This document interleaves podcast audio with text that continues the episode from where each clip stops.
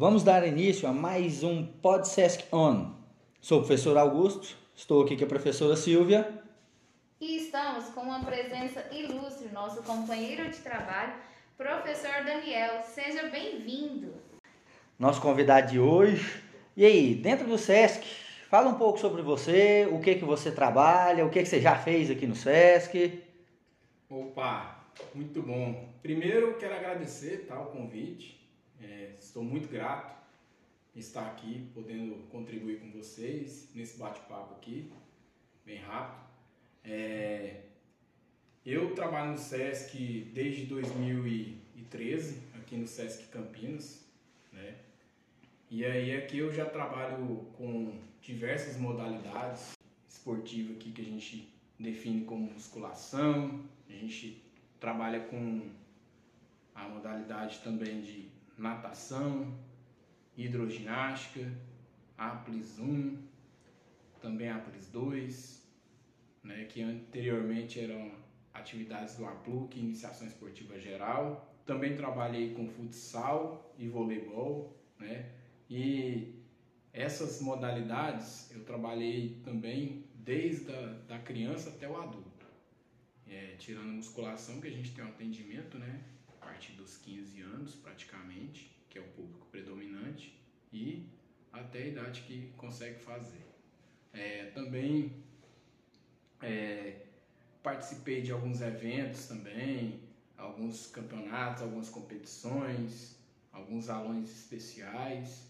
E atualmente eu estou trabalhando com as aulas virtuais no nosso canal do Telegram. Vamos lá, hoje nós vamos conversar com o Daniel dentro de uma área que ele é fera, que é sobre hidroginástica, certo? Vamos estar tá organizando alguns questionamentos aí para ele aí, para ele estar tá respondendo aí, está nos ajudando a explicar para vocês aí, solucionar algumas dúvidas de vocês.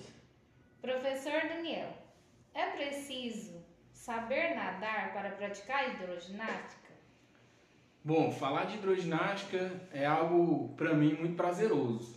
É, a hidroginástica para mim é uma modalidade assim fantástica. E para praticar a hidroginástica, não necessariamente você precisa saber nadar.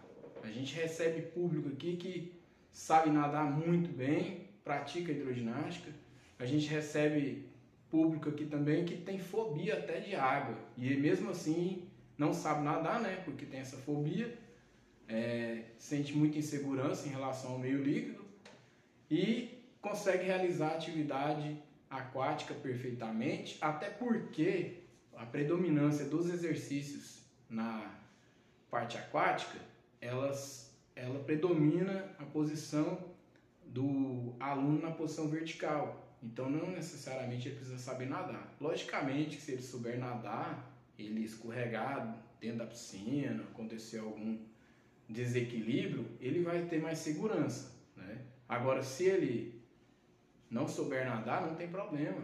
A gente orienta ele a ficar na posição, a parte da superfície que ele na água, que ele vai se sentir mais confortável, mais seguro para poder realizar os seus exercícios. E aí, à medida que ele vai ganhando confiança, ele vai poder ir para a parte mais profunda para realizar os exercícios com maior qualidade. Uma dúvida, assim, geralmente o pessoal que vem conversar com a gente tem uma dúvida gigante na hidroginástica é o seguinte, até um mito, né, eu acho. Na hidroginástica, ela fortalece o corpo, que ela fica na água lá assim, só faz os movimentos, ela chega a fortalecer o corpo?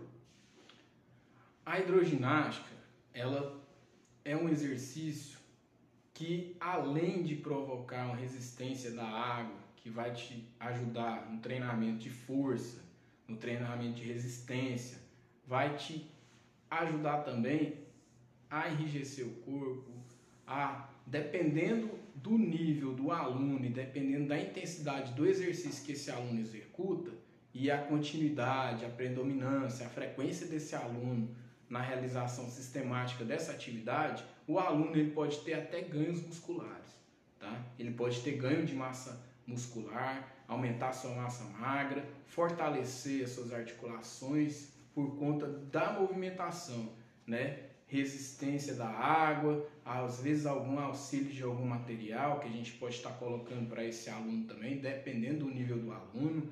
E além disso, também ela vai trabalhar com a prevenção, né?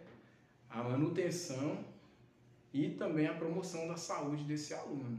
Então, assim, essa questão dele para às vezes a pessoa acha que vai entrar na água lá, vai ficar lá tomando banho na banheira gigante, vai ganhar um patinho de borracha, né? Mas não, a hidroginástica ela é muito mais do que simplesmente entrar na água.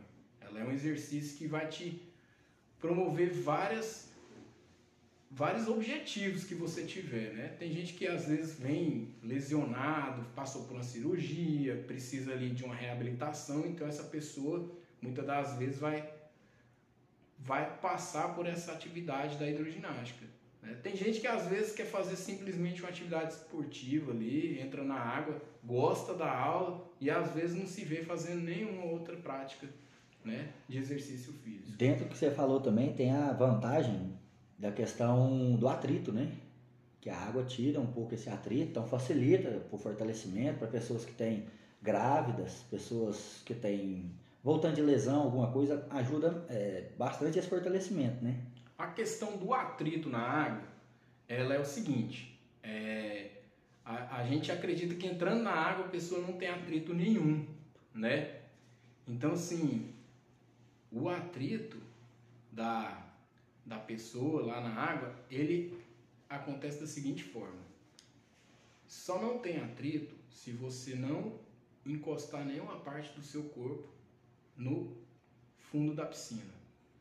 E aí a questão do atrito, ele vai ser reduzido de acordo com a imersão da pessoa. Se a pessoa tiver imersão a partir do tornozelo, é, diminui o peso corporal tantos por cento, a, a linha do joelho é tantos por cento, do quadril é tantos por cento, na cicatriz umbilical é tantos por cento, lá na linha do, da, da axilar é tantos por cento, né? Então, assim, dependendo da posição do corpo em relação ao contato do solo, é o que vai reduzir esse atrito, esse impacto, né? Porque a pessoa vem para a água justamente por conta do impacto, para reduzir o impacto. Então, o médico vai receitar lá, fala assim, vai fazer alguma atividade física, tem médico já direciona apto a fazer hidroginástica. Por quê? Porque ele fica ali preocupado com a questão do impacto. Então ele já direciona direto para a parte aquática. Então o professor, o profissional ali que vai trabalhar com essa água, ele tem que estar tá pensando a posição do corpo do aluno em relação à superfície da água, onde é que está ocasionando. Se ele ficar na parte muito rasa, vai ter um certo tipo de impacto. Se ele ficar na parte muito funda, o impacto reduz bastante. Tá? E outra coisa que a gente ouve muito falar de hidroginástica, o pessoal fala, hidroginástica é apenas para idoso? A hidroginástica para idoso é praticamente um mito, né? Porque você vai ver aí, depende muito do objetivo. Você vai ver jogador de futebol fazendo treinamento ali regenerativo depois de um, de uma, de um jogo intenso. Eles vão para hidroginástica para fazer uma recuperação ali tá? um, um treinamento regenerativo. Ele pode ser uma prática relaxante. Agora, focado simplesmente para idosos, isso aí praticamente é um mito, porque você pode, desde 15 anos de idade, que é o público que a gente atende aqui, trabalhar com exercícios resistidos. Às vezes eu trabalhei com alguns movimentos para os alunos meus de natação abaixo de 15 anos, pegava alguns simples halteres flutuantes para trabalhar dentro da piscina para mostrar para eles a intensidade do exercício. Eles ficavam assim abismados com a resistência da água, a força que tinha que fazer em relação àquela execução daquele movimento. Então assim, você pode fazer hidroginástica a partir assim de 13 anos, 14 anos, logicamente com uma boa orientação de um profissional capacitado ali que esteja próximo a você, que te orienta da forma mais segura de acordo com o seu nível de condicionamento físico, certo? Então, Daniel, muito obrigada por todas as informações. Esse foi um papo muito rápido sobre hidro e sobre nosso professor Daniel. Este foi mais um podcast. Agradecimento também ao professor Augusto. E um beijo e fui! Valeu, galera. Obrigado, Valeu, Daniel. Obrigadão, eu que agradeço a participação e o convite de vocês.